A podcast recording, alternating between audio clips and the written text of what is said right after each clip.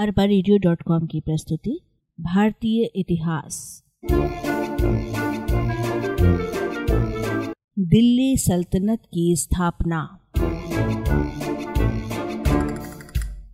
सन 1000 ईस्वी से 1200 ईस्वी के मध्य भारत कई छोटे छोटे राज्यों में बटा हुआ था।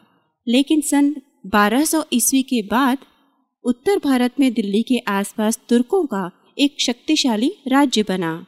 इस राज्य के शासकों ने लगभग पूरे भारत पर अपना शासन स्थापित किया। इसे ही हम दिल्ली सल्तनत के नाम से जानते हैं। अरबी भाषा में शासकों को सुल्तान कहा जाता था। इसी कारण उनके राज्य को सल्तनत कहा जाता है। इस पाठ में हम जानेंगे कि दिल्ली में सुल्तानों का राज्य कैसे बना। मोहम्मद गोरी, उन दिनों भारत के उत्तर पश्चिम राज्य अफ़गानिस्तान में तुर्किस्तान से आए तुर्क सुल्तानों ने अपना राज्य स्थापित कर रखा था। ये सुल्तान अपने राज्य को बढ़ाने के लिए आपस में लड़ते थे। इन्हीं राज्यों में से एक था गोर, जिसका सुल्तान था मोहम्मद गोरी। वह भी कई तुर्की सुल्तानों से लड़ा, लेकिन ख्वारिज्म, जो पूर्वी ईरान का एक राज्य है, वहाँ के शाह से वह नहीं जीत पाया। इसलिए अपने राज्य को बढ़ाने के लिए उसके पास भारत की ओर बढ़ने के अलावा और कोई उपाय नहीं था। उसने सबसे पहले पंजाब क्षेत्र के मुल्तान को जीता और फिर गुजरात को जीतने के लिए बढ़ा। उन दिनों समुद्री व्यापार के कारण गुजरात राज्य काफ़ी संपन्न और शक्तिशाली था। लेकिन गुजरात के राजा मूल राज द्वितीय ने उसे सन 1178 ईस्वी में हरा दिया। गुजरात में हारकर गोरी ने सोचा कि उसे पहले पंजाब पर पूरा अधिकार करना चाहिए। पंजाब के शासक ताकतवर नहीं थे। इसलिए धीरे धीरे गोरी ने पूरे पंजाब पर अपना अधिकार जमा लिया। अब उसके राज्य की सीमा पृथ्वीराज चौहान के राज्य की सीमा तक पहुँच गई। पंजाब को जीतने के बाद गोरी दिल्ली विजय की योजना बनाने लगा। पृथ्वीराज चौहान तृतीय, राय पिथौरा। उन दिनों दिल्ली और अजमेर पर चौहान वंश के राजपूत राजा पृथ्वीराज तृतीय का शासन था। वे एक शक्तिशाली और महत्वाकांक्षी राजा थे। मोहम्मद गोरी की तरह पृथ्वीराज भी अपने आसपास के राजाओं से लड़कर अपना राज्य बढ़ाना चाहते थे। अतः उसने भी गुजरात पर हमला किया। लेकिन गोरी की तरह पृथ्वीराज भी राजा भीम से हार गए। फिर उन्होंने पूर्व दिशा के राज्यों को जीतना चाहा, मगर असफल रहे। अपने राज्य को बढ़ाने के लिए उनके पास भी एक ही उपाय था, वे पंजाब की ओर बढ़े। अब मोहम्मद गौरी और पृथ्वीराज के बीच युद्ध होना स्वाभाविक ही था। तराइन का युद्ध, सन एक हज़ार एक सौ इक्यानवे ईस्वी में मोहम्मद गौरी और पृथ्वीराज चौहान के बीच तराइन नाम की जगह पर प्रथम युद्ध हुआ। इसमें गौरी को पृथ्वीराज ने हरा दिया। इस युद्ध में मोहम्मद गौरी बुरी तरह घायल हो गया था और मुश्किल से बचकर निकल पाया।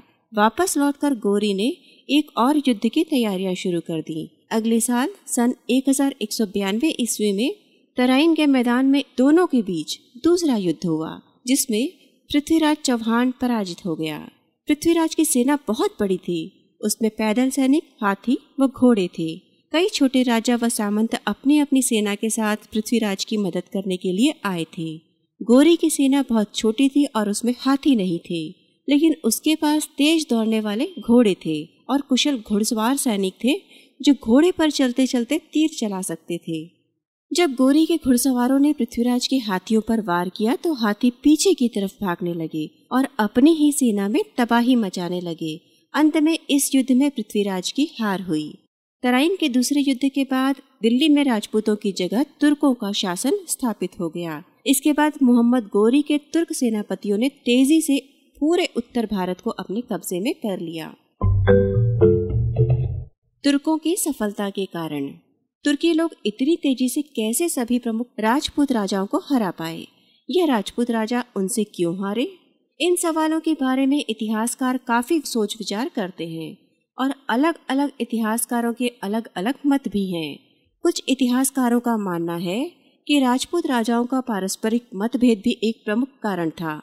इनमें राजा जयचंद की भूमिका महत्वपूर्ण थी। कुछ और इतिहासकारों का मानना है कि तुर्क जीते, क्योंकि उनके पास फुर्तीले तीर चलाने वाले घुड़सवार थे। वे युद्ध भूमि में तेज़ी से दुश्मनों पर टूट पड़ते थे और अपना बचाव भी कर लेते थे। अर्थात, उनके युद्ध करने के तरीके और साधन राजपूतों से बेहतर थे।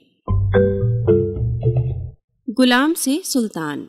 तराइन युद्ध के कुछ ही साल बाद गोरी की हत्या कर दी गई। उस समय दिल्ली में उसके गुलाम अधिकारी व सेनापति थे, जो वहाँ की शासन व्यवस्था देख रहे थे। क्या आप सोच सकते हैं, उन दिनों गुलाम बड़े अधिकारी व सेनापति भी होते थे। उन दिनों तुर्किस्तान, ईरान आदि देशों में यह एक आम बात थी। कुछ व्यापारी युवकों को खरीदकर उन्हें युद्ध कला और प्रशासन का प्रशिक्षण देकर सुल्तानों को बेच देते थे। इन गुलामों को उनकी योग्यता के अनुसार काम और पद दिए जाते थे। जिसके बदले उन्हें अधिक वेतन भी दिया जाता था। कुछ योग्य गुलाम अधिकारी अपने मालिक के बाद शासक भी बने। दिल्ली में मोहम्मद गौरी का गुलाम कुतुबुद्दीन एबक प्रशासन का काम देख रहा था। गौरी की मृत्यु के बाद कुतुबुद्दीन ने अपने आप को एक स्वतंत्र सुल्तान और दिल्ली को एक स्वतंत्र राज्य घोषित कर दिया। इस तरह वह दिल्ली का पहला सुल्तान बना। उसने दिल्ली में कुतुब मीनार का निर्माण प्रारंभ कराया था। कुतुबुद्दीन के बाद उसका गुलाम और दामाद इल्तुतमिश सुल्तान बना। उसने कुतुब मीनार का निर्माण कार्य पूर्ण कराया। इल्तुतमिश के सामने दो बड़ी समस्याएँ थीं। पहली, अपने ही अधिकारियों का व्यवहार और दूसरी, पराजित राजपूतों राज परिवारों का व्यवहार। सल्तनत के बड़े अधिकारी व सेनापति सुल्तान से दबकर नहीं रहना चाहते थे और मनमानी करना चाहते थे। इस कारण सुल्तान अपने प्रशासन को मज़बूत नहीं कर पा रहा था। इसका फ़ायदा उठाकर पुराने राजाओं के वंश के लोग सल्तनत का विरोध करने लगे। वे गाँव के किसानों से लगान इकट्ठा करके स्वयं रख लेते थे, किंतु राजकोष में जमा नहीं करते थे। वे सड़कों पर आने जाने वाले यात्रियों व व्यापारियों को लूट लेते थे। इस प्रकार सल्तनत कमज़ोर होने लगी थी और सुल्तान के आदेशों का पालन केवल कुछ शहरों में ही होता था। इल्तुतमिश ने प्रशासन को ठीक करने के लिए 40 योग्य गुलामों को ऊँचे पद दिए। ये सभी सुल्तान के प्रति वफादार रहकर उसकी सेवा करते रहे। उनमें से कई को इक्तादार बनाया गया था। इक्तादार का काम था अलग अलग प्रांतों में रहकर वहाँ का प्रशासन संभालना, विद्रोहों को दबाना और गाँवों से लगान वसूल करना। इस तरह जो लगान इकट्ठा होता था, उसे वे अपने वेतन और प्रशासन के खर्च के लिए रख लेते थे। इन इकतादारों का समय समय पर एक प्रांत से दूसरे प्रांत में तबादला होता रहता था। पिता के बाद पुत्र को उसका इकता या पद विरासत में नहीं मिलता था। रजिया सुल्तान। इल्तुतमश के बाद उसकी बेटी रजिया दिल्ली की गद्दी पर बैठी। वह दिल्ली की गद्दी पर बैठने वाली एकमात्र महिला शासक थी। गद्दी पर बैठने के बाद वह पुरुषों के समान चोंगा और टोपी पहनती थी। वह घोड़े की सवारी करती थी और किसी योग्य राजा की भांति राज्य का कामकाज संभालती थी। रजिया ने अपने पूरे राज्य में शांति व्यवस्था कायम की। परंतु तुर्क सरदार अपनी बात मानने वालों को गद्दी पर बैठाना चाहते थे, जिसे वे अपने इशारों पर नचा सकते हों। उन्हें जल्दी ही पता चल गया कि रजिया भले ही स्त्री है, लेकिन वह उनकी कठपुतली बनने को तैयार नहीं है। अपने गुणों के बावजूद रजिया कुछ खास नहीं कर पाई। क्योंकि जब उसने अपने प्रति वफादार सरदारों का एक दल तैयार किया और गैर तुर्कों को बड़े पद देना शुरू किया तो तुर्क सरदारों ने उसका विरोध प्रारंभ कर दिया और उसकी हत्या कर दी। बलबन। रजिया के बाद दिल्ली का महत्वपूर्ण एवं शक्तिशाली सुल्तान गयासुद्दीन बलबन था। वह इल्तुतमिश द्वारा स्थापित 40 गुलामों के दल का एक सदस्य था। तुर्क सरदार इस समय बड़े शक्तिशाली हो गए थे और वे सुल्तान के सम्मान का भी ध्यान नहीं रखते थे। वे सुल्तान के विरुद्ध षड्यंत्र रचा करते थे और सुल्तान को धमकी देते रहते थे। बलबन के सामने इन सरदारों को दबाना सबसे गंभीर समस्या थी। धीरे धीरे किंतु दृढ़ता से बलबन ने उनकी शक्ति को नष्ट कर दिया और सरदारों को राजभक्त बनाने में सफलता प्राप्त की। बलबन सुल्तान की निरंकुश शक्ति पर विश्वास करते थे। उसने अपनी स्थिति इतनी मज़बूत कर ली कि सुल्तान की शक्ति को कोई चुनौती नहीं दे पाया।